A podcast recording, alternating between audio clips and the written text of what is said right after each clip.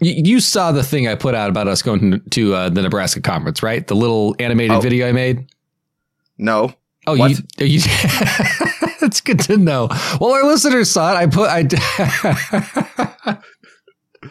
Yeah, I did. We had a, an Instagram story where I made a it was just I just talked about how we're going to be in Nebraska, which by the way, everybody, we're going to be in Nebraska, uh, Kearney, Nebraska, by the way, July 7th through the 9th for the uh, Nebraska Statewide EMS conference. More on that later. But yeah, we're going to be there. And so I did a, an Instagram story and there's our cartoon heads on an airplane flying uh, from a map I made from uh, Oregon over to uh, to Nebraska, and I thought it was quite uh, fun. The animation's terrible, so here's what I can tell you about having to draw a map. You know, where you have to worry about like the size of the lines. Uh, yeah, a screw Delaware.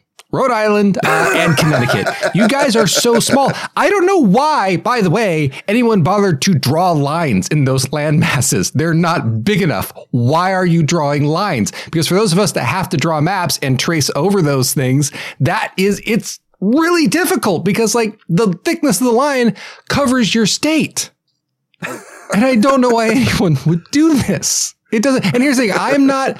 I'm not trying to dog on the residents of Delaware, Rhode Island, and Connecticut. You, you listeners are wonderful. We cherish you. I'm just saying you need to be equally as mad as I am that somebody makes you go into a different state to go seven feet down the road. I am willing to bet that when you guys have a high school football game and someone throws a long pass, you can't tell if it's now an away game because they caught it in another state, which given is still a standard sized football field, still only 100 yards. But you're probably somewhere else. Oh God, I am actually worried we're Uh, gonna. you know what? I'm here to tell you your state is perfectly sized. It's it's it's just as good as any other state. You the know, it's not the size of the state. some states are actually too big. you know, and they're just. It's not even. Yeah. Oh my god! Uh, I think we're gonna get. I think we're gonna get canceled by those dates. and the reason I know we're gonna get canceled by those dates is all someone's gonna have to do is shout out a window to stop listening to EMS 2020, and everyone will hear. So, oh god. Uh, so guys, this time I'm uh, I'm gonna be bringing the calls. Spencer's used to bringing the calls. It's been about a year since I've done it, literally, and uh, yeah, this is the once in a while where I'm gonna do it. So uh, here's the intro.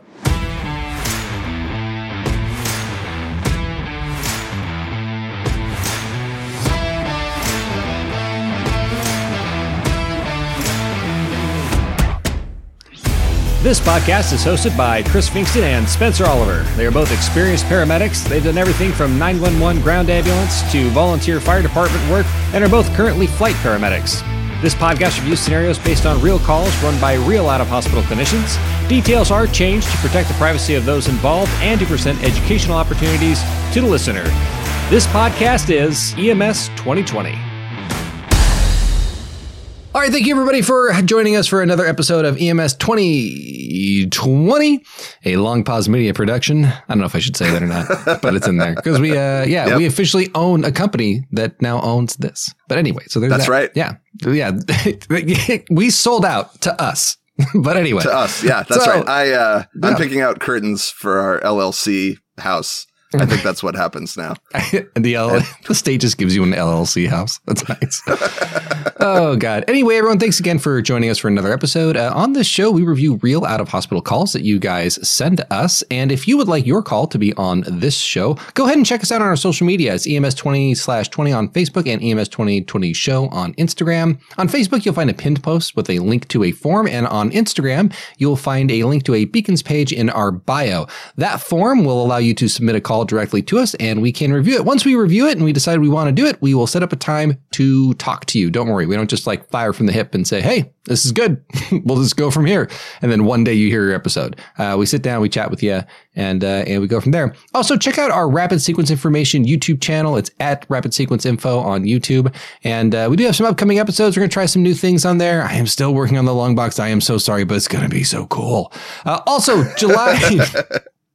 Time's a wasting. Uh, if you need to make plans to get out to Kearney, Nebraska, uh, you should because July 7th through the 9th in Kearney, Nebraska, there's going to be the Nebraska Statewide EMS Conference, and Spencer and I are going to be guests there. We'll be teaching and just generally hanging out. We'll be there all three days. Come say hi, come learn. Uh, you get to learn 12 leads from Spencer. You get to learn about being a PIC from me, among other topics. So yeah, check out nebraskaems.com. You can get registered there and uh, yeah, make plans and uh, and head on out yeah, with that, I normally would say at this point, uh, Spencer, let's uh, let's hear the story. But in this case, so me. now it's my turn. Okay, go Chris. for it, buddy. Yeah, Chris. Story bring us.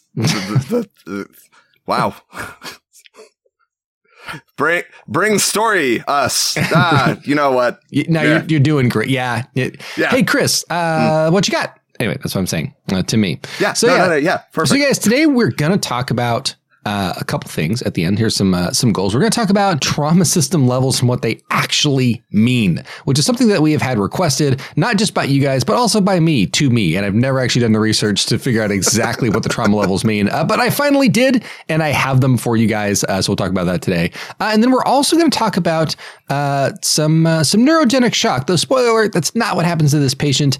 you will see why I bring it up later. So I have a feeling everyone's going to catch the theme really, really early early on this one. But today's call comes from Nancy Huff and Robert Doback. And for those of you that have already guessed today's theme, as I absolutely imagine many of you just have, uh, no, the relation of these characters do not reflect the relationship of the real people who gave us this call, but it's going to be hilarious. So we're going to make the stretch. So let's start nice. with Nancy. Uh, isn't it Dr. Robert Doback? It is. It is learned yeah. doctor Dr. Robert Doback. Alrighty, so let's start with Nancy. At the time of the call, Nancy was an EMT intermediate, and I'm going to explain what that is really quick. Uh, I think everyone's probably heard, but I do want to make it kind of clear. When it comes to the EMT and the paramedic levels, those are generally the same-ish throughout the country. I mean, there's little variations here and there. Some states will have some extreme variations, but for the most part, those are fairly stable uh, levels uh, in the responder chain. When it comes to things like EMT advanced and EMT intermediate, specifically EMT intermediate, that's where states just love to go a crazy. And uh, they just change. Yeah. And they just kind of change what's going on. Those are just modified scopes of practice that usually fall somewhere between the EMT and the uh, paramedic level. Uh, are you gargling oatmeal through like a coffee stir? Like, is that? I might be having a sip of coffee while you're, while you're talking. Could be. Go on. Perfect. No, no, just do it in my ear again. So EMT intermediate is where things go uh, a little bit wild, and usually the reason that that is is because the EMT intermediate is most valuable in rural systems where you don't have a lot of access to paramedic schools, or there's not a lot of money to uh, really pay for paramedics because got to remember we're all paying off school debt so you have to pay us at least a little bit. And so yeah, yeah, yeah. and so we can be expensive sometimes. And so EMT intermediate scopes are usually designed to kind of fill that clinical gap uh, where paramedics are not as common. So in this area the EMT intermediate they can run pretty much a full cardiac arrest including all the drugs uh, according to American Heart Association guidelines. They cannot nice. do intubations or surgical airways. They can of course do like supraglottic airways and then like obviously like basic adjuncts. They can of course like start IVs, they can give code drugs. Oddly enough though, they cannot give adenosine. Huh. Yeah. Everything else yeah. fine. Epinephrine fine. Mag sulfate fine. Adenosine? Adenosine? No. No. Off the menu. yeah. Get, get rid of it. Uh, but yeah, that's uh, that's it. Uh, it's just behind a locked box. yeah. so anyway, so yeah, that that is uh, Nancy Huff. So at the time of this call, uh, they had been uh, they are actually a fairly recently minted EMT intermediate. the other person who gave us this call, learned Doctor Mr. Doback uh, our co-call giver. They are an EMT and they are also chief of the fire department in this area. Which, by the way, this fire department is Prestige Worldwide Fire and Rescue. Uh, is in a very rural area. Uh, they are a public fire department that also provides ambulance transport. They cover a large area, which, if you were to measure in square miles, you'd get about a thousand, and if you measured it in Rhode Island, you would get about two thirds. So, uh, wow, yeah, and actually, it depends on how you measure Rhode Island.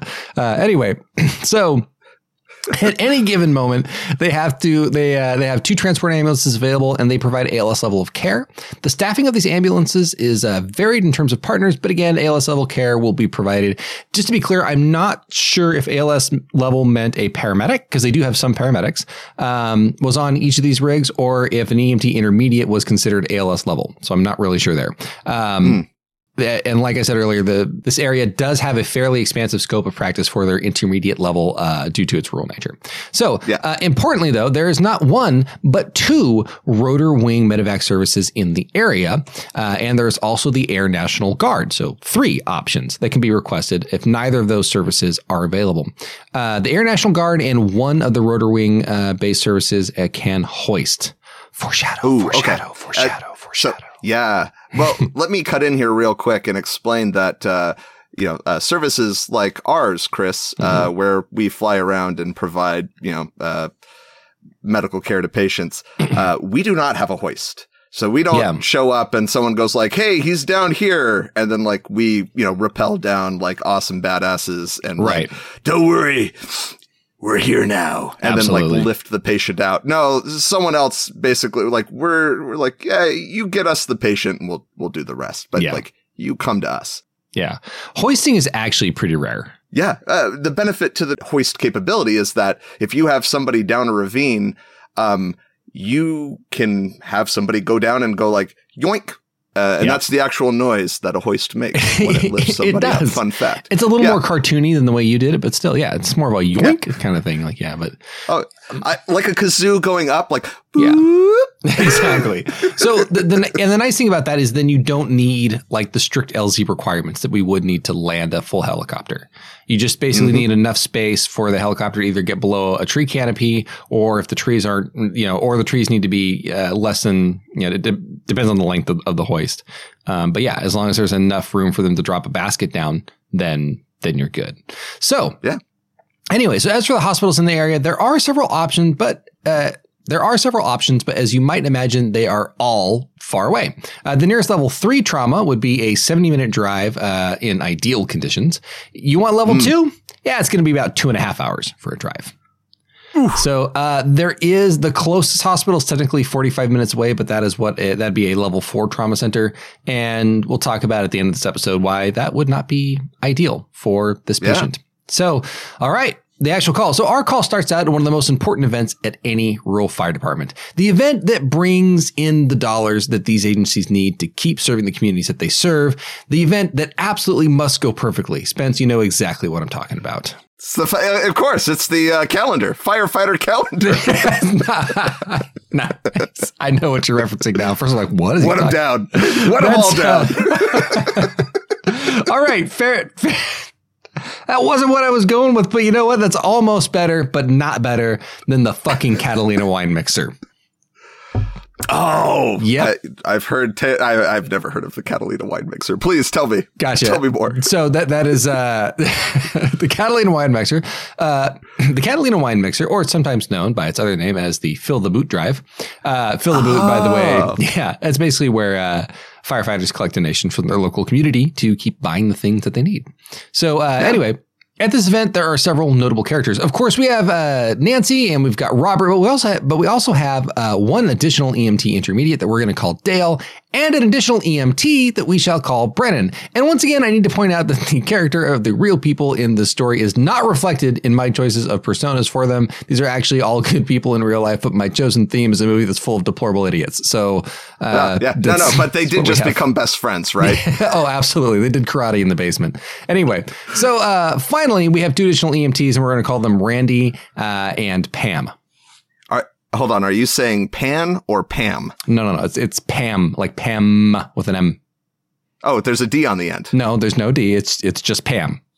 Okay, like with two M's. No, no. There's the confusion. That's no. It's just just Pam. Thank you for that, by the way.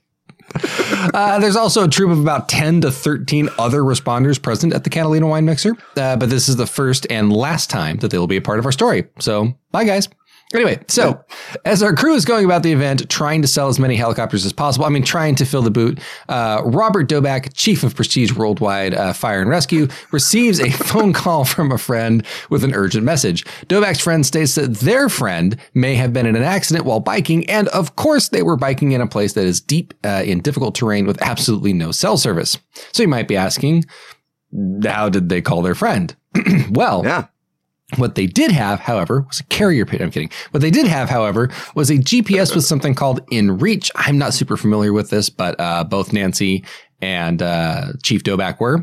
Uh, but anyway, with this device, uh, in addition to being like a standard GPS unit, which is great for using out in the wilderness, uh, it can send short text messages using the satellite signal, uh, which is separate from cellular signals. As long as you can see the sky, you can get a short message along with your location out.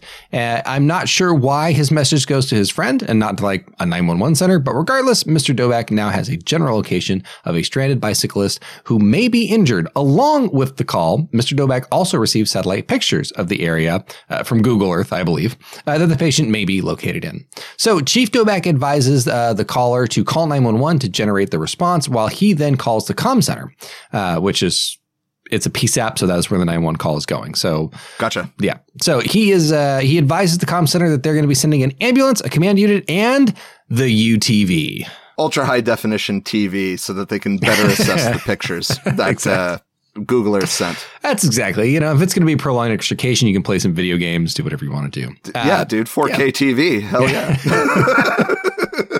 or you know utility task vehicle. Uh, so their uh, specific utility task vehicle is a six-wheeled Gator, which if you aren't familiar, just think about like if an ATV and like an El Camino had a baby, and then that baby grew up and had another baby with a golf cart. And that's basically, yeah, yeah. What you have is a two-seater golf cart uh, with all-terrain tires and a little flatbed. So it's perfect to move rescuers and like a patient around. So they have that thing.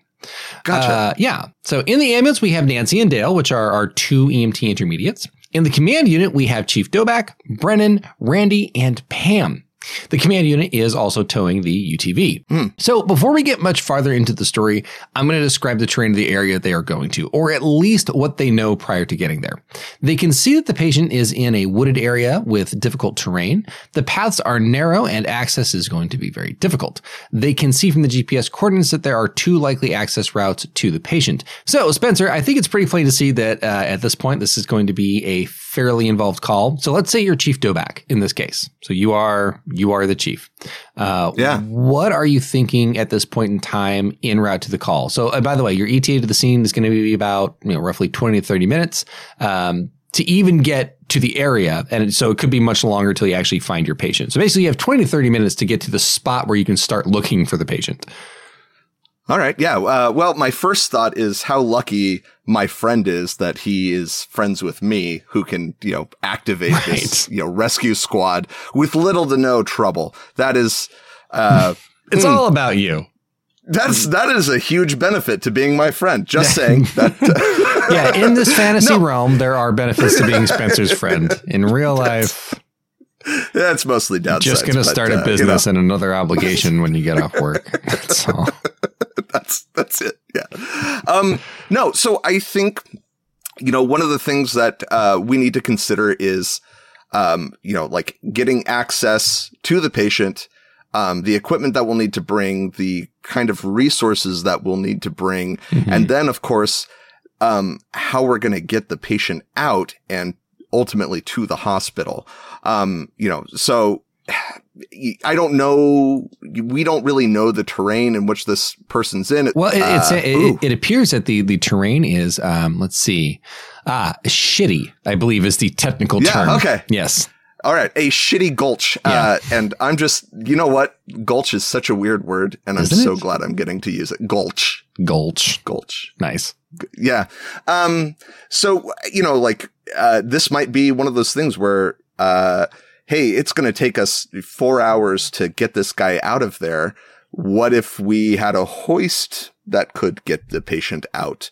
Mhm. Um, I don't know the cap, like the medical capabilities of the like National Guard versus like the flight crew, um, in terms of what they carry. So that might be a consideration too, to have like the, you know, uh, National Guard fly somebody to an another LZ where um, you know a flight crew could then take the patient from there to Mhm. one of the hospitals.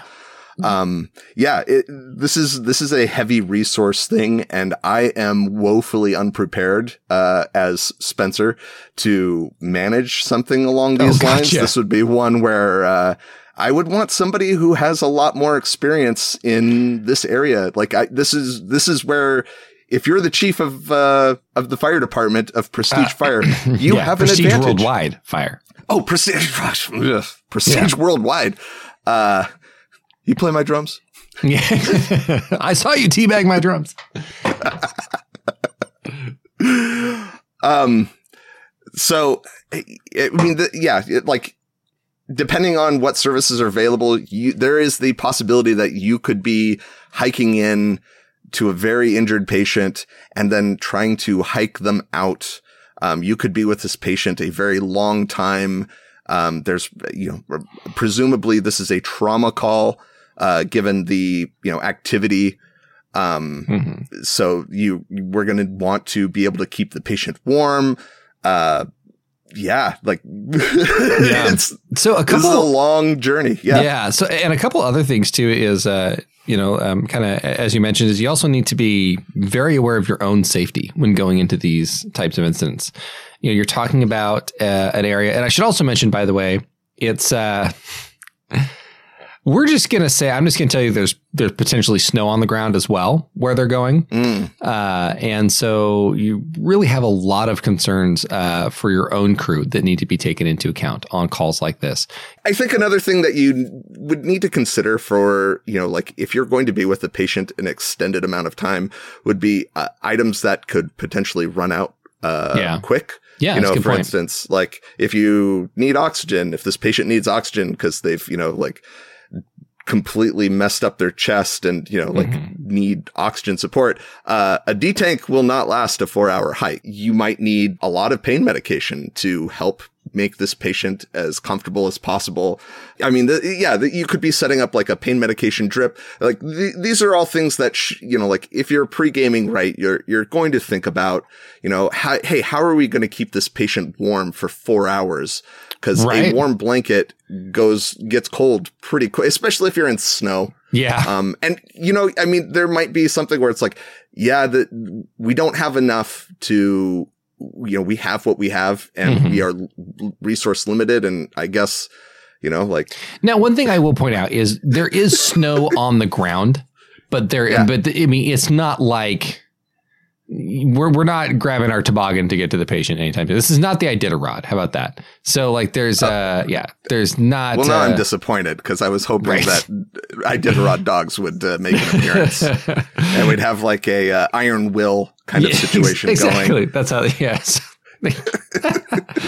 Instead of the helicopter, they call for a sled team. Yeah. So, all right. So cool. So as our crew continues to head up to the patient, uh, they start heading down a road. And about three miles into the road, they see a road sign. Uh, now, I don't, I don't remember exactly what they told me that the road sign says, but it just essentially says "get wrecked." Like, don't, Yeah. don't come down this road. I know it's technically there.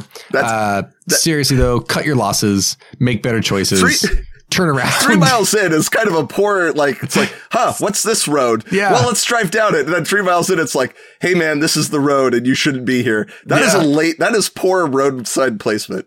right. That's a good point. That should be kind of at the start, you'd think. Uh, but the problem is, though, they can't, right? They have to press on. Yeah. And eventually, uh, they got to come to a decision point between their two access paths.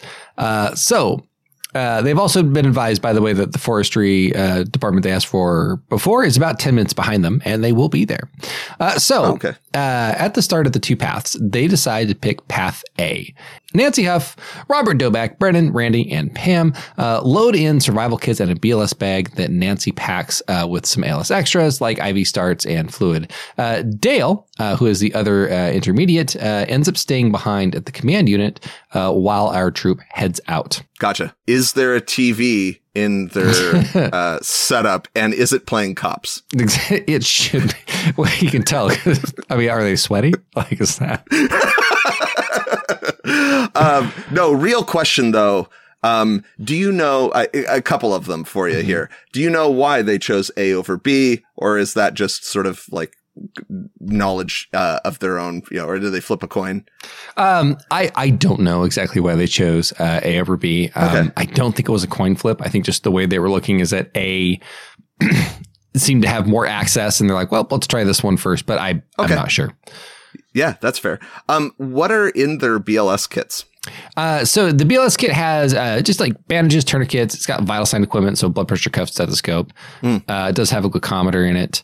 Why? Um, but well, for some people, it's not. Uh, it's also got. Uh, I do find it funny uh, that they that they mentioned that it has emesis bags, which usually, like, I mean, a lot of BLS kits I know have emesis bags, but almost when people tell us about their kits, they don't mention that, and so I yeah. feel that that may be more foreshadowing. We'll see.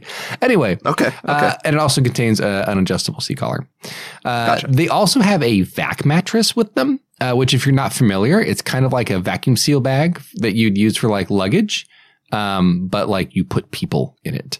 And uh, so what you do is you wrap it around the patient, and then you use a pump to remove air, and that causes it to become like a giant, like rigid splint, like a form-fitting, like hard taco shell, I guess you could say. Okay. And so, gotcha. Uh, it, yeah. Is this is this one of those like very large ones that could take the place of a backboard, hundred percent, for instance, yep. or that's okay, exactly gotcha, what perfect. it is. So cool. Yeah. Because because you're right. They do make smaller ones that you'd use for like splinting arms and legs and that kind yeah. of stuff. But no, this one is this one is, would is what they're using in place of like a, a backboard. Um, and by the way, there are some studies out on these things. Um, I will personally say the studies are too small to really be definitive, but they are interesting in that uh, these have been shown uh, in limited studies to cause uh, less soft tissue injury than a rigid spine board. Because uh, the problem with rigid spine boards, we have an episode where we talked about this, is that believe it or not, um, your back is not flat. And so what happens when we put people on rigid spine boards is that they get a lot of the pressure of their bodies not evenly distributed throughout the spine board. And it can actually cause soft tissue damage from laying on the spine board for too long. So yeah, these cause apparently right. less soft tissue damage. So, so yay. Uh, so anyway, uh, so they begin trekking down this long, long trail. At about 150 yards in, or it would be about halfway through Connecticut, they come to a bridge that is impassable uh, by the UTV. Uh, Chief Doback makes the uh, makes the call to send Pam and Randy, two EMTs, back up to the command vehicle to grab an additional BLS kit and attempt Path B. Pam and Randy depart, while Nancy, Robert, and Brennan trudge on towards what they hope will be the patient. During this trudge, they end up encountering ankle deep snow. Uh, they even have to cross over some shallow streams of water. In other words, it is fucking miserable. Uh, but at this point, they are committed and they push on for about another hour and a half or so. Uh, finally, after all the hiking uh, and what ended up being about two hours from the initial phone call that he received at the Catalina wine mixer, uh, they make patient contact. Oh, so, wow. Yay, we found the patient. Uh, so, yeah, it was a long hike in. Uh, they find the patient on a downhill section of the trail, accompanied by his dog and his girlfriend. The patient is awake, lying on an inflatable camping pad, uh, and covered with a sleeping bag. The patient is a 32 year old male. EMT Brennan holds manual stabilization of the patient's C spine, while the patient and his girlfriend tell their story of woe. So, while riding down the hill, the patient's front tire rapidly deflates. Uh, unsure if this is like a uh, of exactly what happened because like I guess the tire was still intact, so it wasn't like it blew. Hmm. But for whatever reason, the air pressure, uh, you know, that was in it uh, was not suddenly, and this caused the patient to lurch forward and get thrown over the handlebars, landing on his neck. So yeah, and when I say he landed on his neck, that is exactly what I mean. Not that like he landed on his head, uh, but his neck made contact with the ground first. So the patient then felt like a hard pop, which was immediately followed by 10 out of 10 pain. And then the rest of his body comes to the rest by slamming into a tree stump. So, yeah, Jesus. I, I, think the term "come to rest" is a little liberal on uh, on that right there. you know, ouch! It's a rest anyway. Uh, yeah, yeah. So apparently, after that happened, he's like, "Well, time to try and stand up." Uh, he tried to stand up, uh, but he felt really nauseous. So his girlfriend, who by the way happens to be a wilderness first responder, uh, lays him down, uh, but notes that when laying him flat on his back, he's not comfortable at all, tons of pain, and he gets really, really nauseous. Uh, but the patient was hmm. able to find some level of increased comfort by laying on his right side. So when asked, uh, the patient states that his pain is currently an 8 out of 10 and starts at about C7 and moves down to between his shoulder blade. Our patient, by the way, shall be called Derek. After learning about the pain between his shoulder blades, Brennan, who is holding C spine, says, Hey, Derek, you know what's really good for shoulder blade pain? and by the way, that the reference is the sole reason I call the patient Derek. so anyway, All right. all nice. right. So Spencer, um, given this PHI, uh, what are your thoughts and concerns at this point, and what would you do next? Um, real quick, uh, was the patient wearing a helmet or any protective gear? Uh, yes. So the patient's actually an experienced rider. Uh, was wearing a, a experienced like mountain biker was wearing and was wearing Okay. a helmet, uh, but the helmet has since been removed. Gotcha. All right. Um, yeah, this is kind of a tricky one. Uh, I I can see a lot of ways that this patient could be, you know, pretty significantly injured. Um, you know, like you think about getting thrown over your handlebars. Uh, he lands on his neck instead of his head, which I guess is sort of good in a way in that, like, if he landed directly onto his head, that is a lot of compression that gets thrust down your spine. Whereas if you Yep. land more on your neck, it's, I, I mean, I guess it's not great either, but It's potentially mildly better. I mean, it's kind of yeah. No, it's definitely know. It's, it's- yeah. Um, Yeah. You're still putting a lot of like I, I would imagine that he has like you would have to assume he has cervical uh, spine fractures. oh yeah.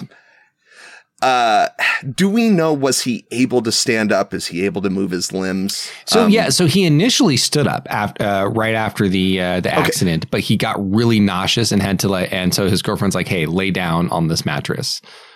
Gotcha.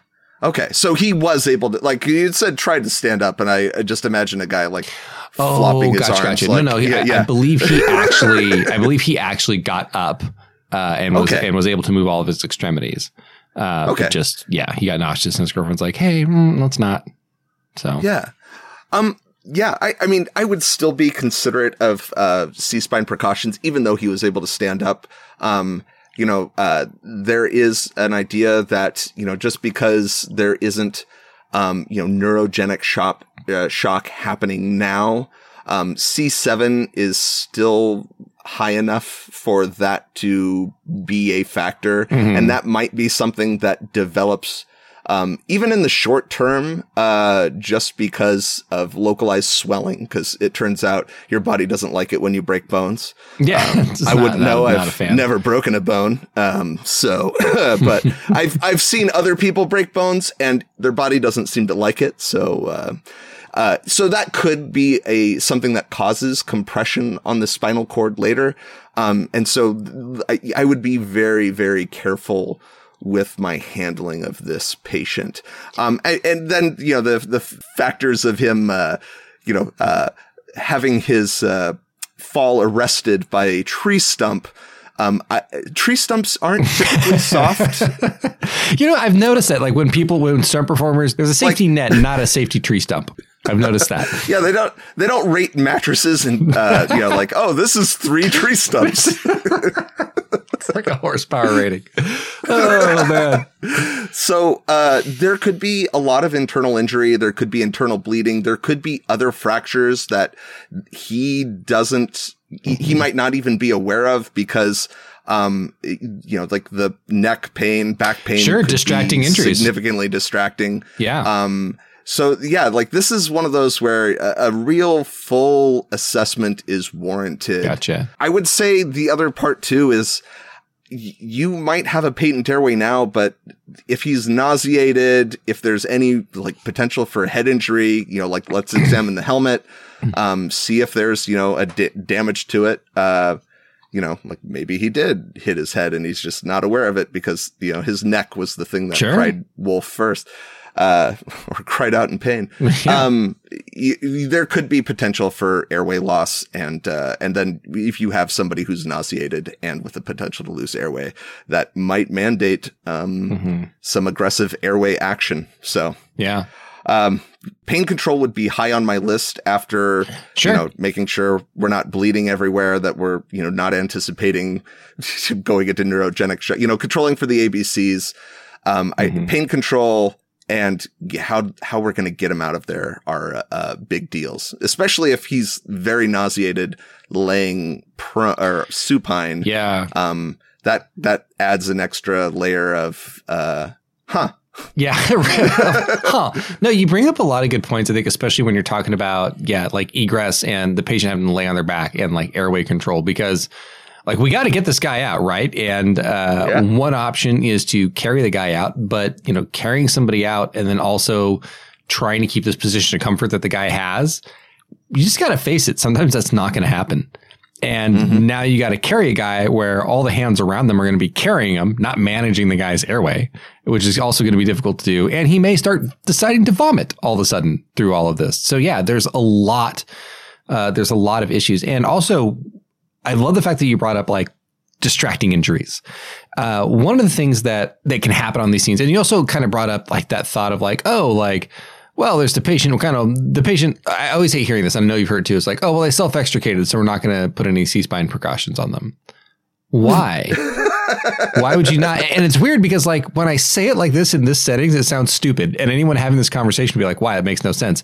But it happens all the time. You'll see patients up and walking mm-hmm. around. like, I want to go to the hospital. I have some neck pain. They're like, yeah, we didn't put him in C collar. He's self extricated. And it's like, okay, that doesn't change anything. What we have to remember is that that pain uh, may be coming from a fracture that hasn't shifted uh, to cause a spinal cord injury. Because I, I, think people often conflate the spinal cord and the spinal column, you know, the vertebrae itself, mm, uh, mm-hmm. uh, as one thing, and it's not. The vertebrae are around the cord. So you could have a broken vertebrae that hasn't sliced its way to the cord yet, or the swelling hasn't gotten bad enough, like you mentioned, to cause a cord injury yet. Um, yeah. But you really need to keep it from moving around. So just because someone was able to move once doesn't mean they're going to be able to keep doing it. So yeah, it, yeah, yeah, good, good call on on all that. Uh, so. Good. I, w- I will say, you know, like C collars have come into question over the recent years, but you know, so follow your mm-hmm. local protocols. Um, soft collars so far seem to be on the rise, and yeah. uh, I, I, you know, again, protocol dependent. Yeah. Uh, soft collar might be a, a appropriate choice here. If too. you, yeah, if you carry one, and and I yeah. think, yeah, I, I think a lot of what it kind of comes down to is the the rigid C spine collars that almost everybody carries. They're they they kind of address um, they don't do anything well. Um, so th- that's well, it, I mean, I mean, really, they yeah. don't they don't fit well. They really don't. It is actually seldom. What I really want you to do is every time you see a rigid C spine collar, take a look at it and tell me, is it perfectly fit on the patient? They almost never are. I'm not saying they're not fit adequately enough. They often are, but they don't fit well. And that's where soft collars have the advantage. Soft collars fit really easily. And if you notice, whenever you take someone to a trauma center, they usually have the multiple piece mostly soft collar. It has like some rigid skeleton to it, but mm-hmm. it's the mm-hmm. kind where it's in like three or four pieces and you assemble around the patient and it fits fine.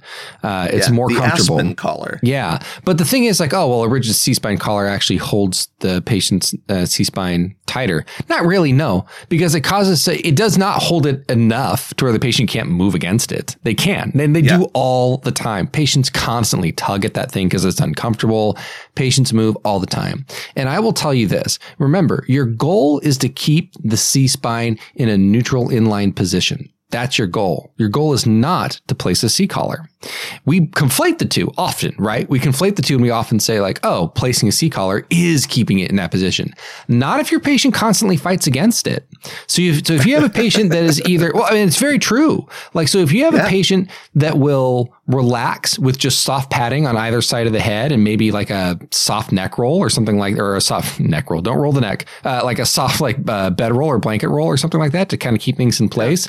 But but they move less and they fight less, that is a more stable C spine than the person who is either intoxicated or too young or just can't handle the discomfort of the C spine collar, who's sitting there trying to pull it off, constantly turning their head to look at you to ask, Can I take the collar off?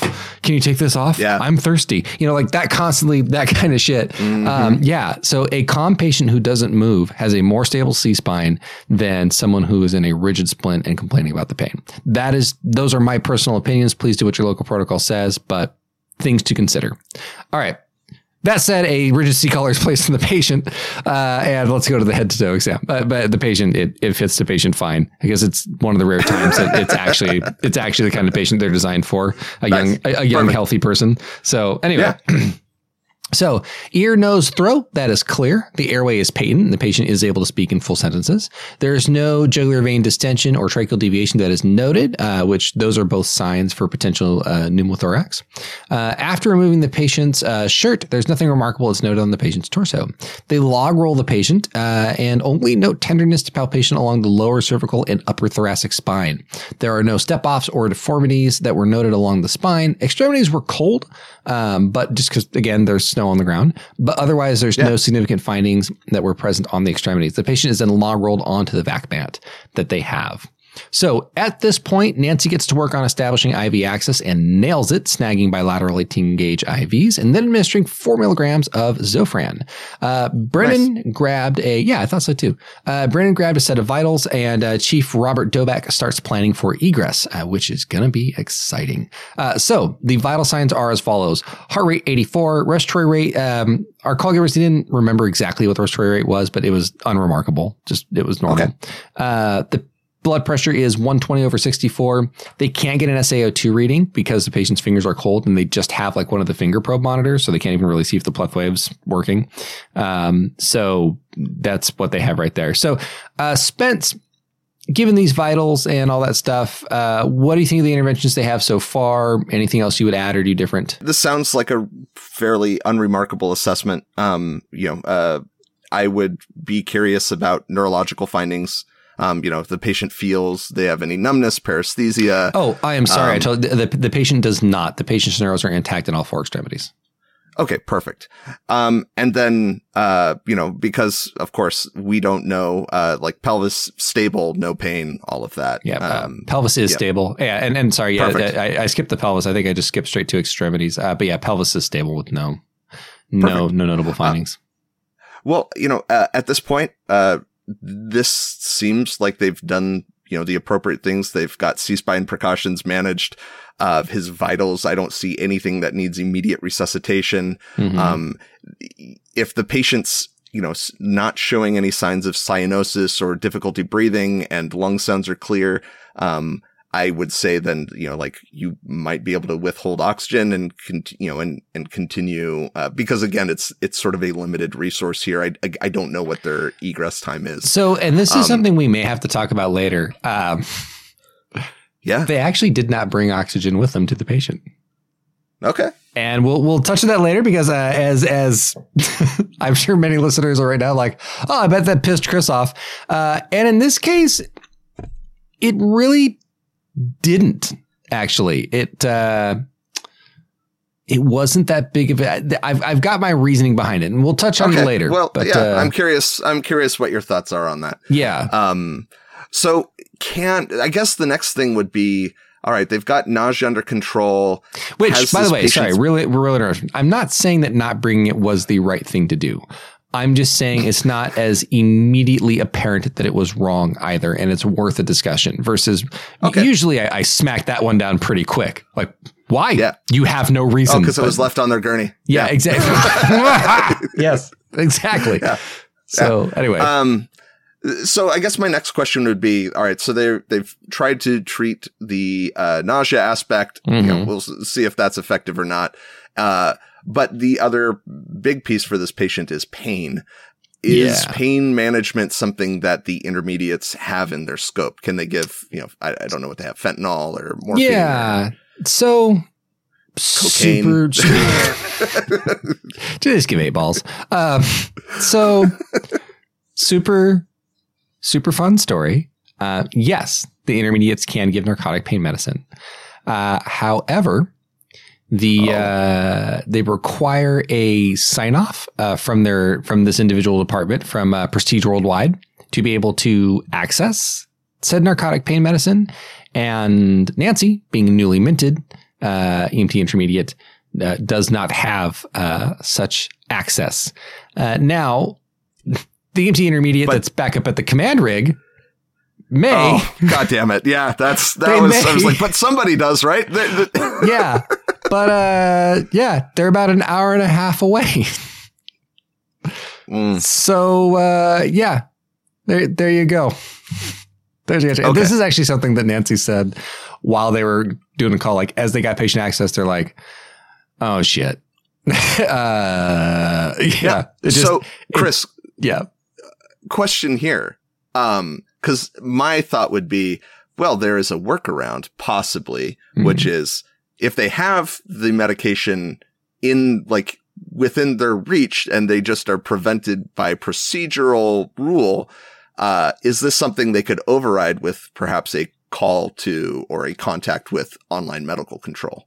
Um, that is a really good question. It is not within their reach um, with the patient being there. Okay. Um, so, um, but I don't know if it's something they could overwrite. Even if it was, I don't know if it's something they could overwrite with online medical Okay. control. So, but um, yeah, that is uh, that is interesting, and I believe it's not a clinical concern. Um, which is where online medical control would kind of have an authority. I believe this is more of a operational concern. So I think the authority to do so would come from from interagency. In which case, the chief is right there. Um, but uh, you know, I think uh, just ask him. Which Well, maybe uh, it's yeah. just not his good friend. You know, maybe Right. it's that friend. He, he's like, ah, Mm. god damn it, Bill. I don't know. Yeah, could be. So, all right. Uh, anyway, so during the assessment uh, and vital signs and interventions, uh, Chief Doback, uh, the learned doctor that he is, has been communicating with the comm center about egress. It is determined that a helicopter with hoisting capability is going to be needed, but this presents a problem. So the Air National Guard can certainly hoist, and one of the rotor wing companies can, as a reminder. But the rotor wing company that can do it is currently on another scene and is not available, of course. So Doback tells the comm center, hey, activate the Air National Guard and uh, relays the LZ location. The LZ location, by the way, ends up being a nearby stream bed where the helicopter should be able to get low enough to drop a basket and hoist the patient. And by nearby, by the way, I mean that's going to be about another 25 minutes. Once you consider the fact that they have to pack up the patient, get their equipment ready, and prepare to move, and that they're going to be moving much slower, moving a patient with them. Uh, they expect that the helicopter should be in the area in about 45, so they have the time. Uh, unfortunately, though, for this move, the patient has to be carried and will be supine for the majority of the trek. Uh, they're just there isn't much of a way around this, and it would be very difficult to carry the patient on their right side. And one thing that I'd point out most of these carriers and even even hard backboards, you know, the handles are built to where when you carry it, the patient will then be supine if everyone's even. Yeah. And so to try and like, you know, I put all the short people on the right side so he can lean to, you know, like that's Yeah. not going to be necessarily safe. And that's going to, and, you know, the elevation is going to change depending on the rough terrain. You know, people on the right side might be suddenly standing higher than people on the left, you know, so they're just, I mean, they make their best attempt to keep the patient comfortable, but they're just, there isn't a lot that they can do uh, while they start moving the patient. Uh, so while the crew awaits for the uh, comforting thwumpa thwumpa sounds of an approaching helicopter, they enjoy a game of fetch. Oh, by the way, they do they make it to the LZ successfully with no incidents. Oh, nice. So, and, and yeah, I should point that out there. And the other thing too is I would note that um, also it's much better to carry the patient safely and securely, even if it does increase pain, than to drop the patient because I can guarantee that's the one position of comfort that they won't have is whatever position they land on when you drop them. So you know, yeah, yeah, it, it sucks, but hey, at least you're everyone has a secure hold. All right, so they're waiting for the thwumpa thwumpa. And uh, they enjoy a game of fetch with the dog, and they crack jokes with the patient. Uh, they did put the patient on that right-sided uh, position, which significantly helped uh, with uh, the patient's pain. They monitor vital signs uh, as they do this um, at multiple intervals, and there are no significant changes noted. Which, by the way, I want to commend them for doing that because it can get easy to get complacent on patients who appear uh, stable. Uh, and we'll talk and when about there's a dog to play fetch with. Oh, 100%. Now, given, don't get me wrong, they didn't stop playing with the dog. They just made sure to assign somebody to the dog and assign somebody to vital signs as well. So, uh, hey, anyway, newbie, go get the vital Kyle, signs. get over there, Kyle. Uh, one thing I want to point out is the patient, like, even though the patient was still clearly in pain, they were an absolute trooper and they were managing the pain really well and still making jokes. So, you know, go patient. yeah. So uh, as the time passes, it becomes apparent to Chief Robert uh, that something is amiss. The helicopter appears to have missed its arrival window. So Doback contacts the comm center once more to check on the status of the Air National Guard and discovers the following useful information. They're not coming. They never lifted. What? Yeah. so somewhere along the Uh, line of communication, and, and here's the thing: like we're about 50 minutes to an hour now after they said, Hey, send the Air National Guard that we've been with this patient. Um, somewhere along the line of communication, the Air National Guard, they were placed on standby and told there's a potential call, but they were never told to lift. Oh. Yeah, they weren't told to activate. Um, for God. for whatever reason, uh, focus was instead placed on that one rotor wing agency that was currently occupied at another scene and waiting to get them to clear so that they could then come on the call. And I, I don't know why that got hung that got hung up. The information wasn't relayed to me. Um, but yeah, so the Air National Guard never came.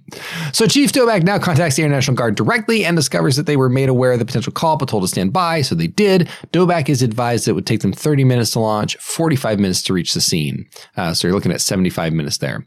And uh, Yeah. Doback says, well, let's uh, start heading this way. And so then Doback says, hey, and also, you know, notify me when the uh, when the aircraft launches.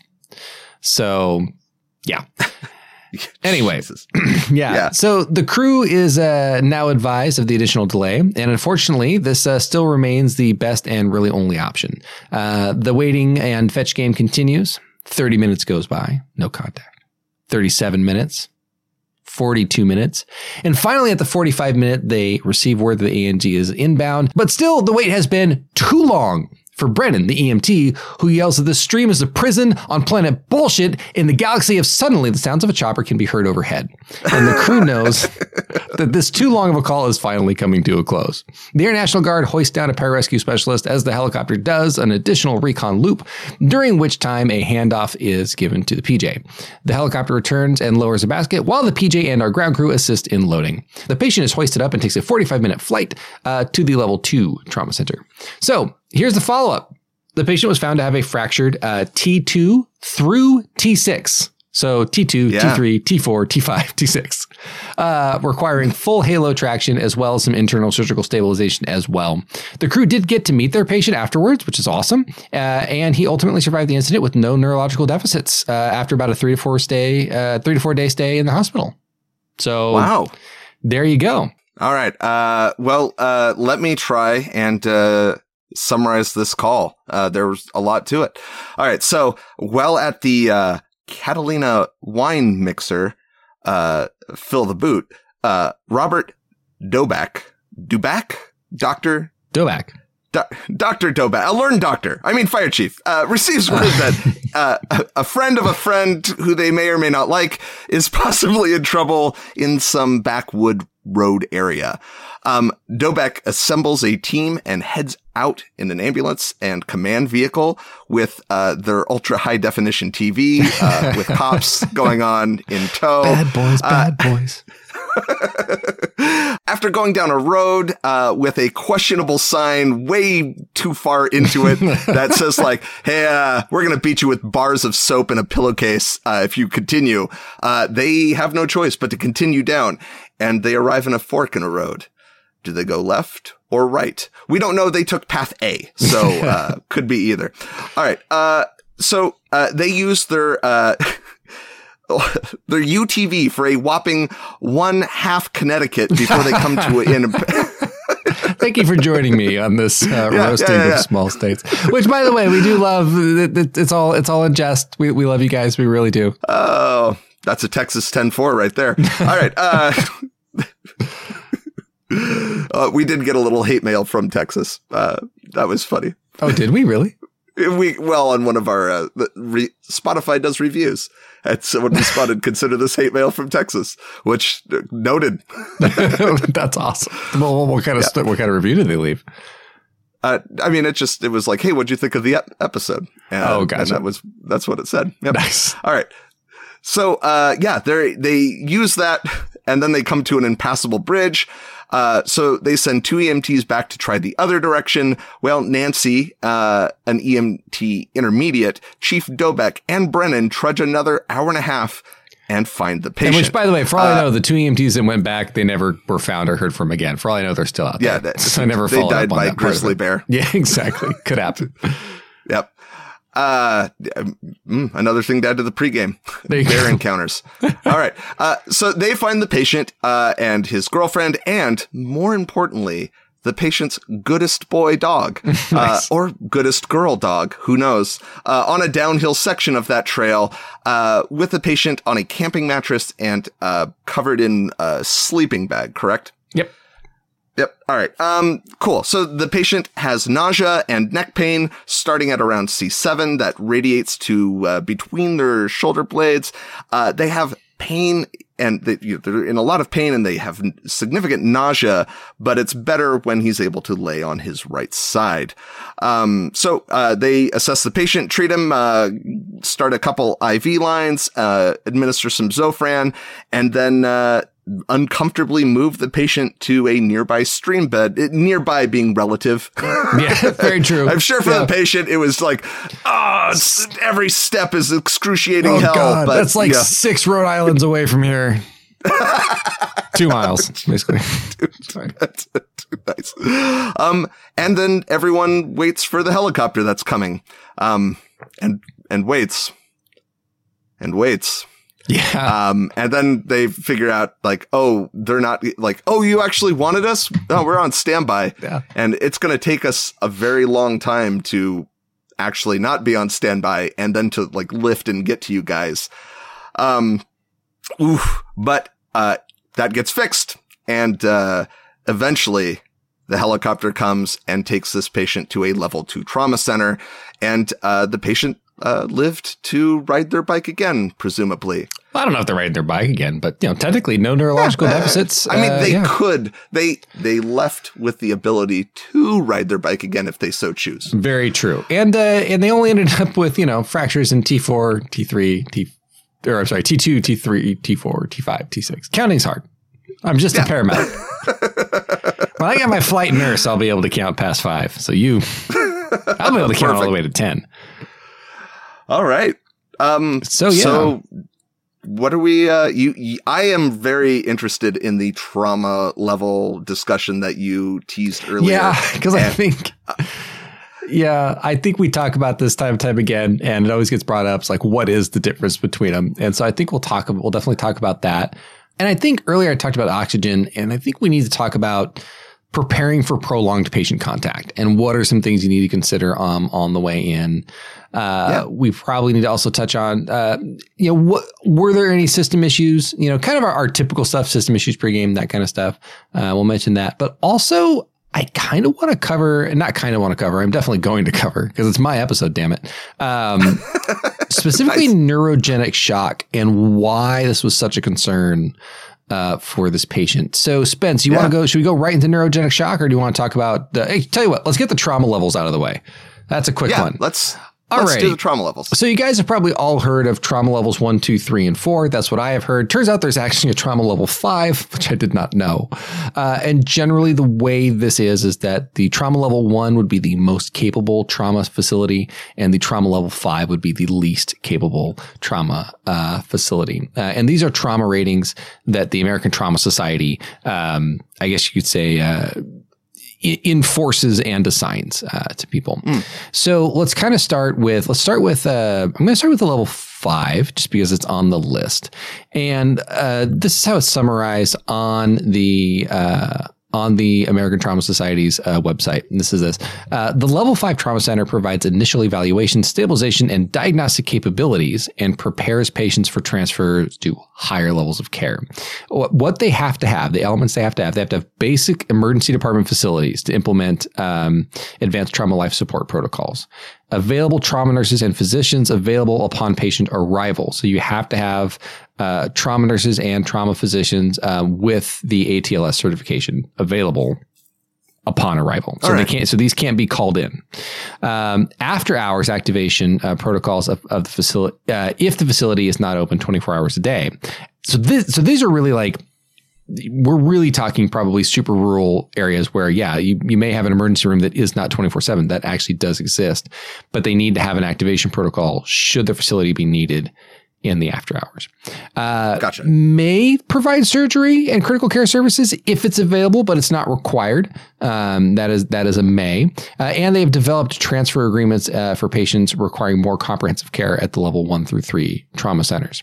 Um, Okay. And the reason is you and I have talked about this before is that getting the process of getting someone transferred with all the red tape and stuff to get through can cost patients hours. It very literally can. And so having pre-existing agreements with local facilities can expedite those transfers. And these agreements can they can revolve um, around everything from uh, you know an expedited or electronic paperwork process uh, to specific beds or areas of the hospitals that are kept open and available for such transfers. Um, if that's a possibility. So those are the kind of agreements we're talking about to expedite that process. A level four, uh, a level four trauma center uh, will demonstrate an ability to provide advanced trauma life support prior to the transfer of patients to a higher level trauma center. Uh, and it provides also evaluation, stabilization, and diagnostic capabilities for the injured patients. The elements that they must have, uh, in addition to um, to what the level five has, they still have to have the basic emergency department facilities to implement the advanced trauma life support protocols, and they also have to have a 24 hour laboratory to run labs. Uh, and they have to have the same available trauma nurses and physicians uh, available upon the patient arrival. Uh, they may also provide surgery and, and critical care services if available. Uh, they have to also have the same developed transfer agreements to transfer somebody out to level one or two trauma center, uh, not necessarily, but not a level three. So level fours must have agreements for level one and level two. They won't transfer to a level three. Incorporates a comprehensive quality assessment program uh, and is involved with prevention efforts and must have an active outreach program for its referring communities. So those are some of the main differences. So level three. So now we're starting to get into the hospitals that will admit trauma patients. Okay. The big thing, the big difference when, when it comes to like level five and level four is these hospitals will not admit trauma, you know, patients who meet the trauma criteria, they must transfer out. Level threes can actually admit, but they still also will transfer out as well. So uh, they have the same 24 hour immediate coverage by emergency medical physicians uh, and the prompt availability of general surgeons as well. Now, you know, it doesn't say immediate. But it says prompt availability of general surgeons and anesthesiologists. So these may have to be called in, but they are available 24 hours. Uh, so when when it comes to surgery, so they uh, they can incorporate a comprehensive quality assessment program just like the level five or level four rather, uh, and they also have they're going to have the same like transfer agreements with level ones and level twos, uh, and they can provide backup care for rural and community hospitals. Uh, they offer continuing education of the nurses, of the nursing and allied health personnel, uh, or the trauma team, uh, and they are involved with prevention efforts as well and active outreach. All right. So level one and level two, these are kind of your higher ends.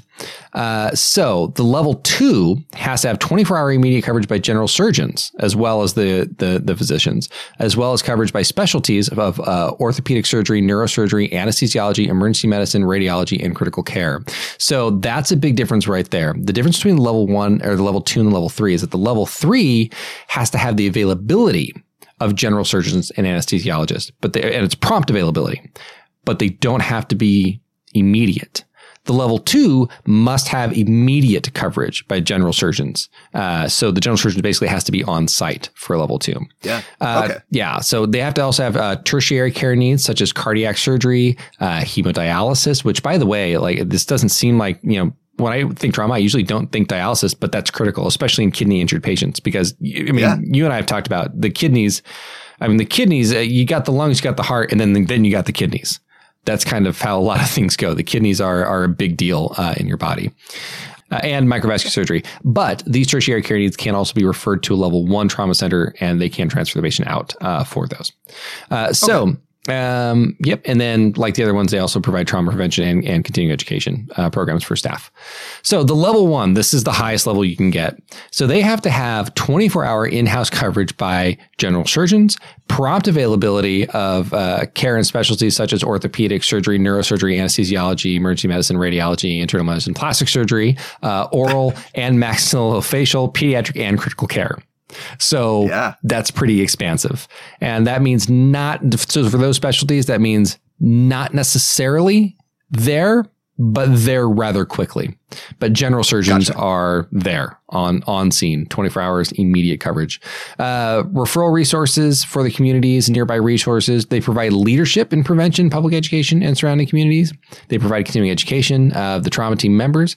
They incorporate a comprehensive quality assessment program. They operate an organized teaching and research effort to uh, to direct new innovations in trauma care. That's a big change. That's a big thing right there.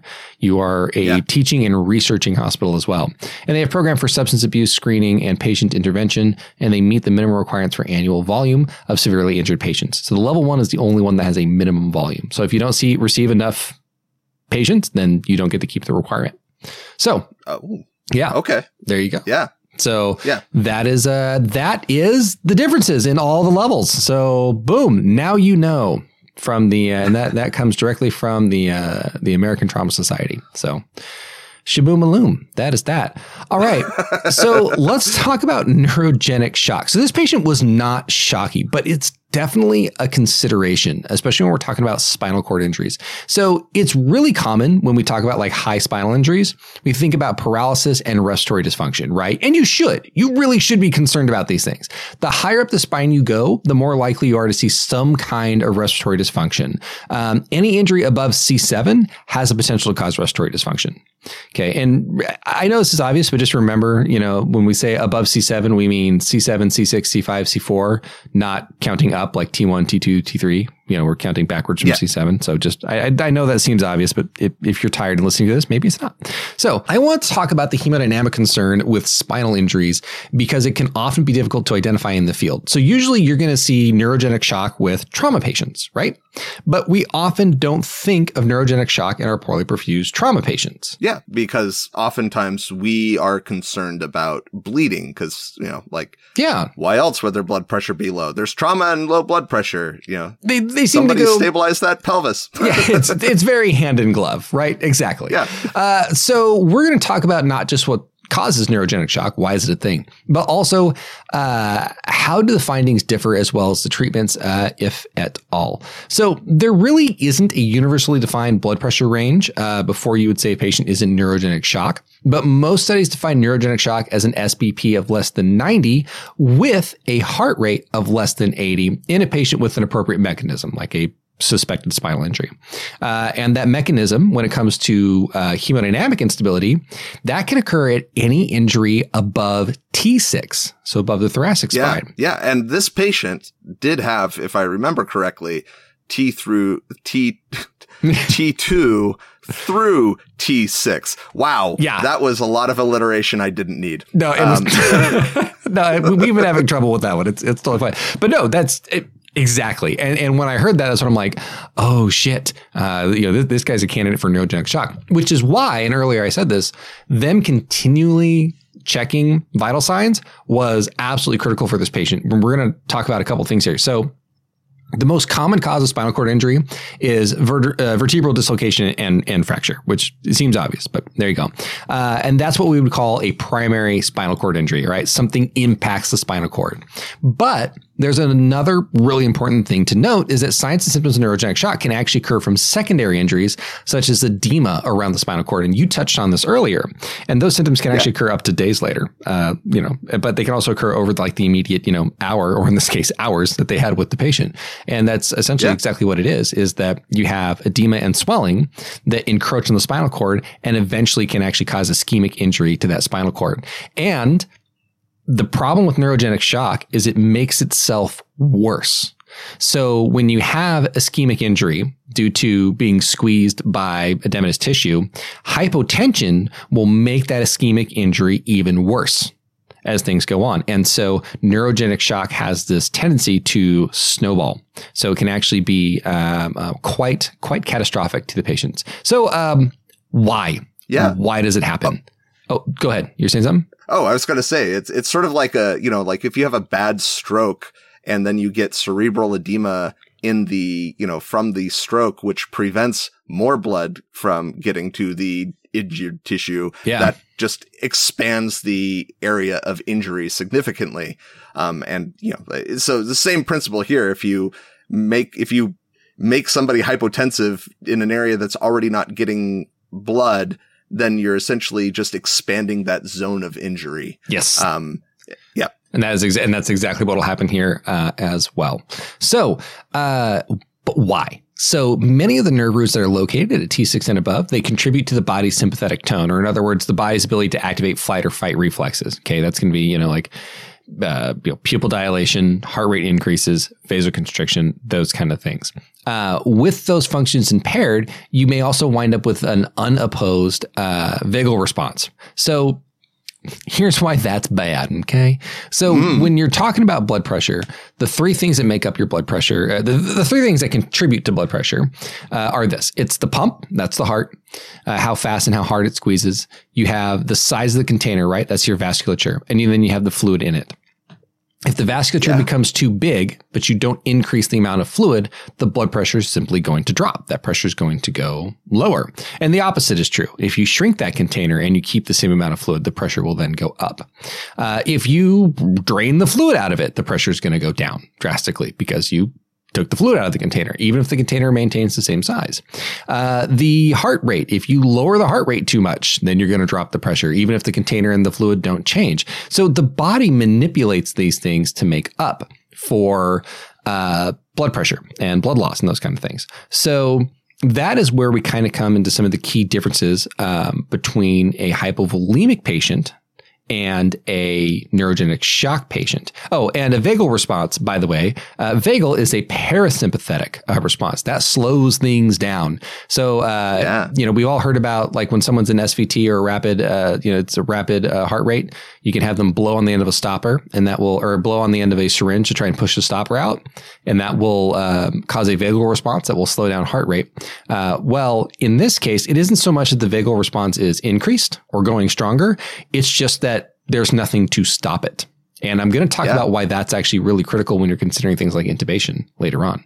So, and you may have already figured out just by me saying that. Uh, but anyway, so what are some of the main differences that you're going to be looking at versus like a hypovolemic patient? Okay. So the biggest one is going to lie uh, in the heart rate. So like I said earlier, when the body wants to maintain that blood pressure, it will manipulate those three things. So if you start running out of fluid because you got a hole somewhere you shouldn't, uh, the body will be like, all right, I need to, I need to do a couple things. First thing I'm going to do is I'm going to uh, start increasing the heart rate. I'm going to make the pump pump faster. Second thing I'm going to do is I'm going to tighten down uh, on the vasculature and make the container smaller so that the fluid that I do have that hasn't leaked out of the hole uh, is going to be able to actually provide a pressure. Well. Yeah these are the things that will be askew in neurogenic shock. So if you have a patient, uh, particularly a trauma patient with potential spinal injury, and you're like, hey, their blood pressure is low, but their heart rate is doing nothing to compensate for it, or, or indeed it's going slower. Now remember, the heart rate won't necessarily be bradycardic. It just won't be tachycardic to catch up. So if you're looking at someone yeah. with a heart rate of 80, and they should have a much higher heart rate given you know the fact that I don't know they were just cycling and are in extreme pain and they hit their neck on something, uh, then you very well may have um, have a neurogenic shock patient because the heart is not responding. Another thing you're going to have is a wide pulse pressure. And that the pulse pressure that's the difference between the systolic and the diastolic number, and the reason for that is directly related to vasoconstriction.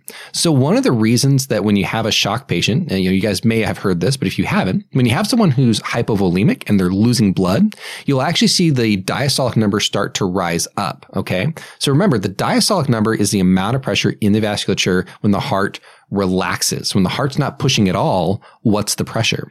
Well, that pressure, when the heart's not pushing at all, is pretty much maintained by the constriction of the vasculature. So if the vasculature is tight because it's trying to, because, you know, you've lost a lot of blood, then that diastolic number is going to come up until, of course, you lose so much blood that it can't help it and then it all goes down. Yeah. But yeah, you'll start to see those things narrow. You know, you see blood pressures of like 100 over 90, like stuff like that.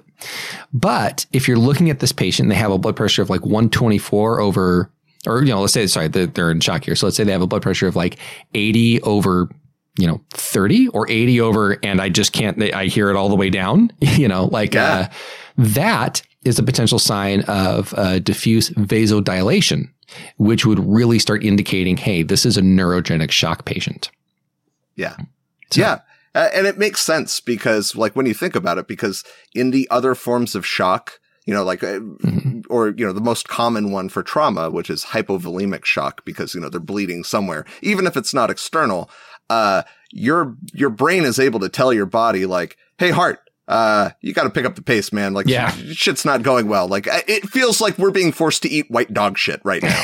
Um, nice. That's yeah. Uh, and I don't like that. Let's get the blood pressure up. But in here, the brain is telling, like trying to send those signals, but it can't because those signals are cut off. Or the spinal cord, even on its own, is like trying to send out. is like, oh man, this is not good. And the heart's just, you know, like this is so bad. Why did you let like, us build this bunk bed? yeah, there's blood everywhere. This is so bad. Yeah, and it's just not getting the messages that it normally gets to say like, "Hey, things are going askew." And so the, you know, heart and blood vessels are like, yeah, uh, it sounds like we're chilling. We're relaxing. yeah. I didn't think we were going to get the day yeah. off today, but teacher didn't show up, so we're good. Yeah. Woo. Things are going um, to shit. But, but that also brings up another thing that I think you can see in some uh, set of these patients, which is below the area of injury where like that communication isn't happening. Their their body will be you know dilated out, so you know warm, red, uh, kind of flushed, and then like they will be uh, above the area of injury. Their body's in like oh fuck panic mode. Um, you know, where they're sweaty, they're pale, they're diaphoretic because, you know, their body is responding above that area uh, more appropriately. Why are they so um, lazy down there? We're doing all the work up here. What is wrong with those guys?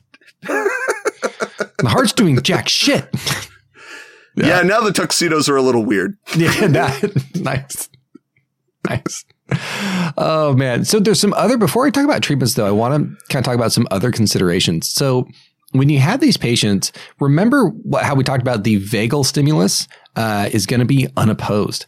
And so things like intubation, where you can see an increased vagal response just by the fact that you're passing a tube through somebody's throat, uh, can be really bad. So, I mean, Spence, what's one of the things that we get ready when we go to intubate somebody? What's a drug that we that we carry for this? Uh, push dose epinephrine.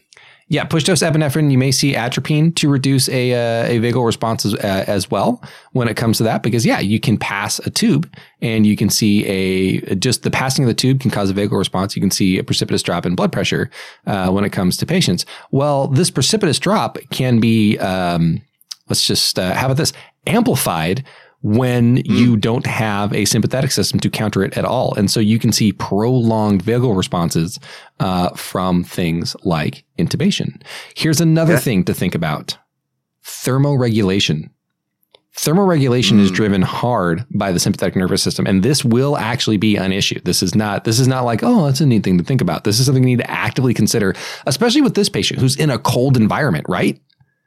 Yeah. So because they're going to be vasodilated, one of your body's main ways of causing uh, of of dealing with um, the temperature in your body, aside from shivering, is vasoconstriction. Because reducing the amount of surface area of the fluid that flows through your body that's exposed to the elements reduces the uh, reduces heat loss. Okay. Uh, but if we're going to stay dilated, then we're increasing the amount of surface area of uh, th- that is exposed to uh, external environments, and it can actually increase heat loss. So your ability to thermoregulate is greatly hindered in uh, if you are in neurogenic shock. So that is definitely something to consider for cold environments uh, and even environments that aren't cold uh, yeah. because these patients may be cold when you are not. So really think about warming these patients. That's really, really important uh, for these yeah. patients. So that's yeah. uh, another room thing. temperature is dead temperature. Uh, exactly right. by most people. Yeah, uh, know, exactly. So. Not good. Um, so and then one more thing before we get on the treatments, I want to talk about one of the things, the scenarios that can actually mimic neurogenic shock, and that is trauma patients that are also taking beta blockers. So if you think yes. about it, yeah. So if you think about it, a, uh, a beta blocker is a medication that uh, impacts uh, the body's sympathetic response, and usually by lowering the heart rate. And so you may have a patient that is hypovolemic from trauma, but their heart rate isn't compensating appropriately because they take beta blockers as well.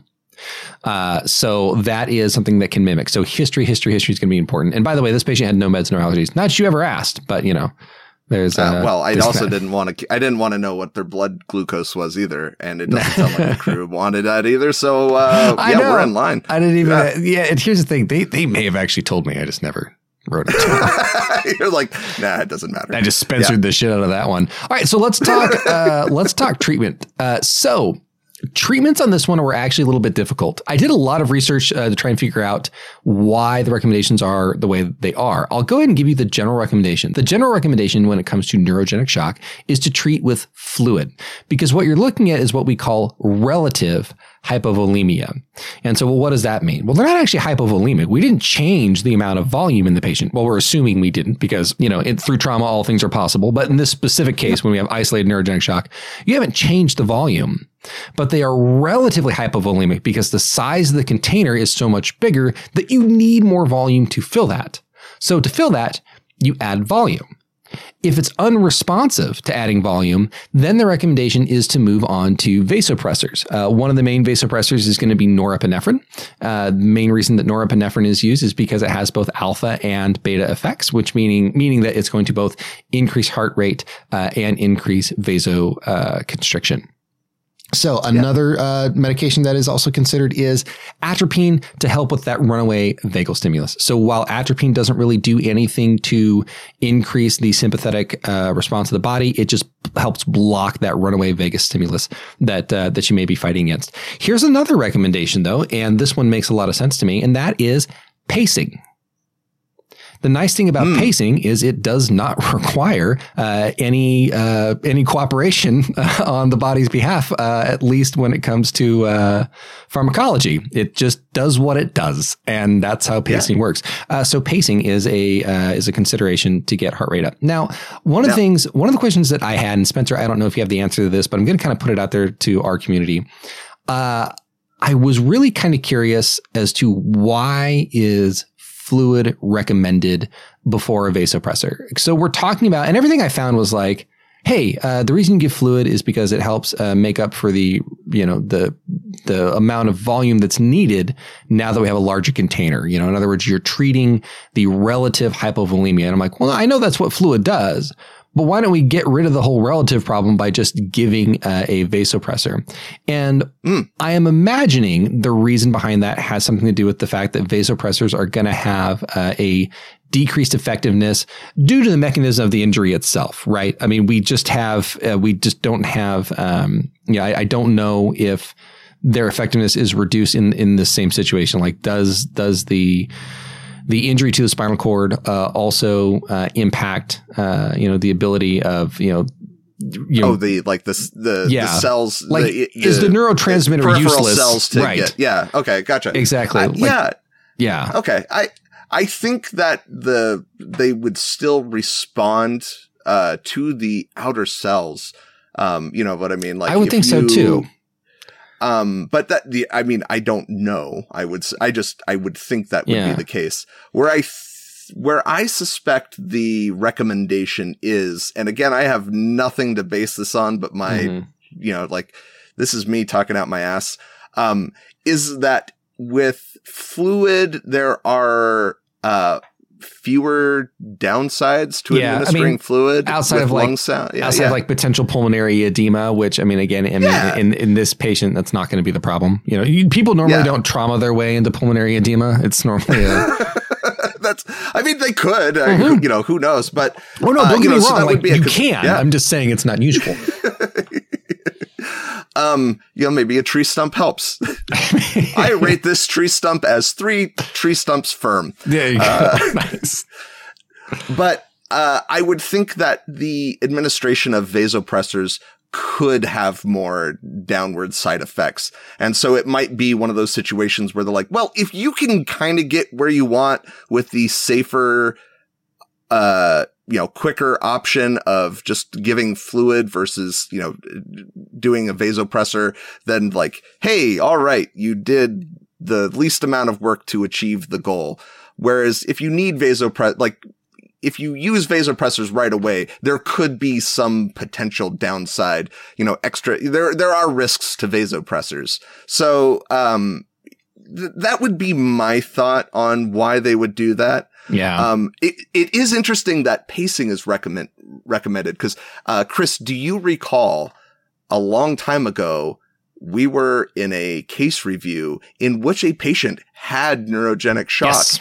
and the crew found a bradycardic hypotensive patient and they decided to try pacing. And I will admit, at first I was like, wow, they uh, clearly did not consider that, you know, the mechanism here, because mm-hmm. it's very apparent that he broke his neck. But the doctor actually was very complimentary um, and saying, like, yeah, that was a fair thought. Absolutely. Yeah. Um, and then the, but what the side effect or the unwanted effect with pacing was that it actually did make the patient twitch and everyone was very uncomfortable with that result.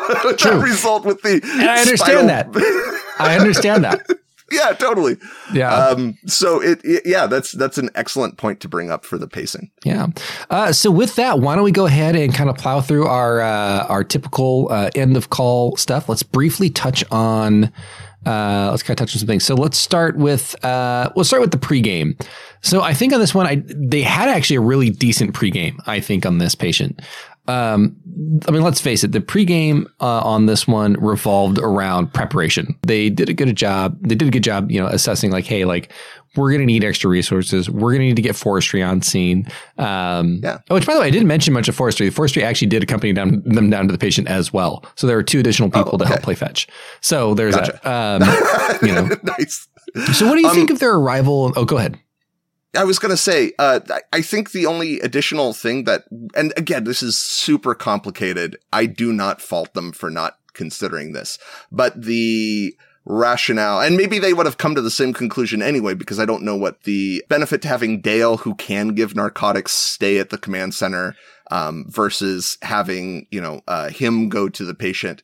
Um, but like that, that is, I mean, ultimately there was a lot there were a lot of moving pieces here with a lot of unknowns that they had to factor for right so i that that would be like going forward i would say uh, that could be included in pre-games you know um, yeah i mean so i but, think yeah, and, and, here's the thing I, I gotta say: I, I, don't know for certain that Dale could open the uh, could have access okay. to, to, the narcotics. Um, my my main thought behind that is, is I think once once it was realized that it was an issue and they were like an hour and a half away from the patient by foot, I'm like, well, I mean, now it's not. There's yeah. no because the at that moment when they were making that decision, the helicopter was 45 minutes away. So there really totally. wasn't a benefit. There just, yeah, there wasn't a benefit to having yeah. someone walk an hour and a half to be like, oh, the helicopter left 45 minutes ago, you know? Like, yeah. But no, now that you're here, let's do this fentanyl. anyway, so yeah, it's, uh, yeah.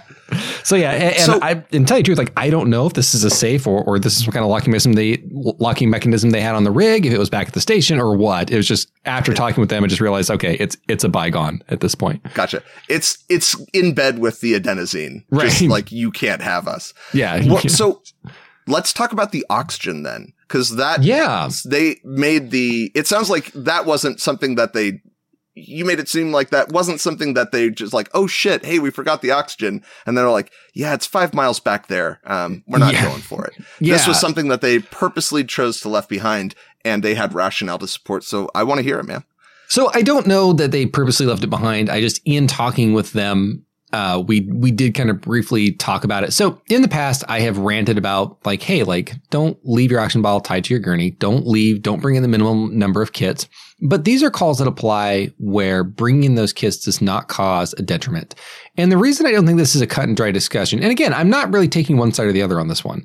Um, at this point, maybe you and I are about to talk about it, and, and I will. I've done that before in the show. Um, but uh, I, uh, it's one of those things where I always kind of look at what is the downside to bringing the equipment. And oxygen bottles, having been someone who has had an oxygen bottle top go uh, regulator come undone and have the valve be wide open uh, in an enclosed room with the oxygen bottle screaming around the room at very high speeds. And it gets cold, by the way, it ices over. But anyway, um, I can tell you that dropping one of these bottles is an issue.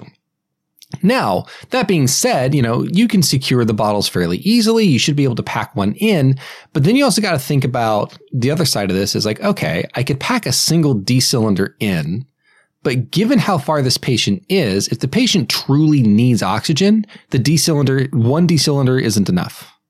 Too many yeah. D, enough D cylinders is probably not practical a patient who yeah. is going to be okay with a single D cylinder probably doesn't really need that much oxygen in the first place. So mm-hmm. when I really start thinking about the application of oxygen for this patient, it's hard to find a scenario where it both matters and is safe to transport. Mm. And so, yeah. it, or, or practical to transport. Because depending okay. on the kind of bottles you have, I mean, they have lightweight bottles, they have heavy bottles, you can significantly increase your weight uh, as you're going. You know what I mean? And D yeah. cylinders are, are fairly large when we're talking about hiking. Most people who hike with oxygen hike with tiny little bottles for themselves and to take puffs off every now and again. You know, it's not the same thing. And so I, it was hard for me to find a scenario, to find a way to say, duh, you should have brought oxygen or no, you absolutely shouldn't have. And, you know, I mean, it's, I can imagine myself like if you get there and the patient has a pneumothorax, um, well, but even still, if they have a pneumothorax, the key to that is correcting the pneumothorax. Um, but yeah. I can see myself being like, what if I have to intubate this person and now I can't pre-oxygenate, uh, you know, and, and there's all these things going on. And it's kind of like, well, honestly, if the patient's that bad off, you're only going to have enough oxygen to keep them okay for a little bit anyway. And then they're going to yeah. be bad off anyway, which given like, I guess I, I would rather have that situation than not at all. At least reduce the amount of hypoxic time they have. Um, but yeah, I, I, don't think this okay. is the obvious like duh this, scenario that I would normally yeah, make it out to be.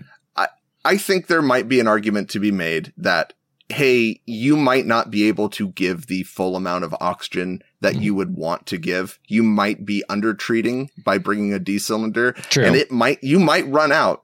Um, I think it is better to have it, but I, you know, this is one of those where I think we can squarely say like, I, I'm saying that from the safety of like this desk where I'm not hiking. Very true. You know, 40 miles over rough yeah. terrain to get to somebody to then like have to plan to carry them out.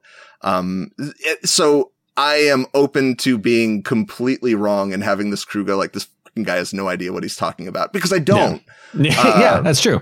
But I in this, you know, but I my preference would be if all things were equal to bring the tank and be prepared for the possibility that you may have to undertreat to conserve oxygen to gotcha get a patient out. And but, I agree with yeah. that. So, well, so here it is. I'm going to change my opinion and, and, have a hard opinion here.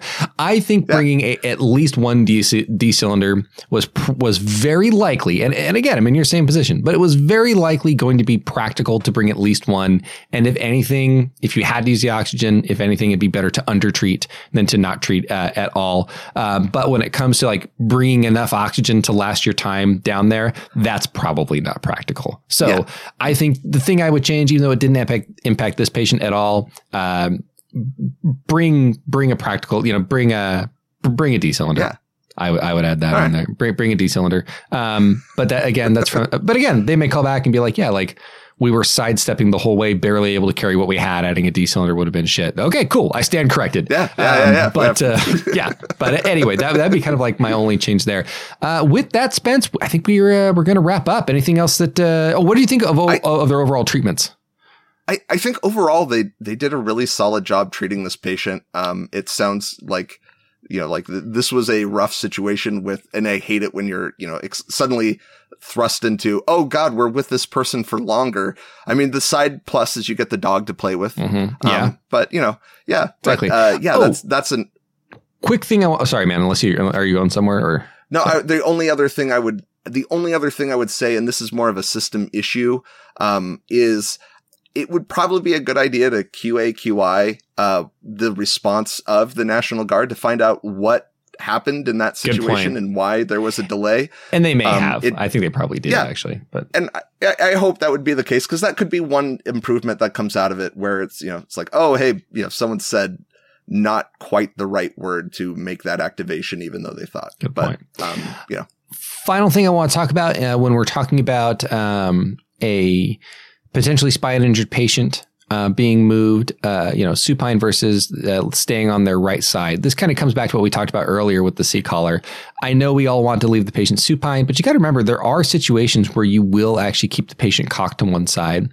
Uh, and position of comfort, um, especially when we're talking about a patient who is going to be vomiting if you don't keep them comfortable. Um, yes, th- I mean, it, it's very, if you have the patient on their right side and there's nothing there, ergo, the direct support of the spine is going to be impaired, right? Because when you're laying flat on your back, gravity is going to pull the spine directly down onto whatever mat, and the spine doesn't have far to go before it hits that mat, or in this case, a, a vac mattress. You turn them on their mm. side, the spine has more room to shift to the side because there's nothing really stopping it from going that direction. So it is a somewhat less stable position. But let's go back to what we talked about earlier. What is more stable? A comfortable patient who isn't vomiting into their own airway, uh, or a patient who is supine but in a ton of pain. And here's the thing: if they're in a ton of pain, they're still going to sit there. I mean, all, almost subconsciously, they're going to sit there and shift people yeah. will sit there and shift constantly and then they vomit into their own airway and now you have an even worse off patient so this is one of those cases yeah. where it's like hey i know my book says they need to be supine in this neutral inline position um, but we can't do that the other scenario you do that with is pregnant patients and because you're looking out for something called supine hypotensive syndrome and that is where the mm. uh, pregnant uterus actually puts pressure on the great vessels and inhibits the yeah. return of blood and reduces preload. And you'll see those patients get uh, really hypotensive. And so on, in those cases, you actually uh, prop them up to one side so that uh, we can take pressure off that, uh, off those greater vessels. So with that, everybody, thanks again for listening to yet another episode of EMS 2020. As I said before, we're going to be in Kearney, Nebraska, July 7th through the 9th. Uh, we're going to be teaching and, uh, and hanging out. So come by and say hi. If you want your call to be reviewed, go ahead and check out our social media at EMS 20 slash 20 on Facebook and at EMS 2020 Show on Instagram. On Instagram, uh, on our bio, you'll find a link to a Beacons page that has a link to the form where you can get your call submitted. And on our Facebook, we have a pinned post at the top where you can also get your call uh, submitted uh, to us for review. Uh, if we pick your call for review, we will contact you first, and we'll uh, we'll get some deets from you. Uh, gosh, anything? I think that's it. Uh, yeah, boom. Yeah. Uh, yeah. See you guys all at the next Catalina Wine Mixer. Bye. Yeah.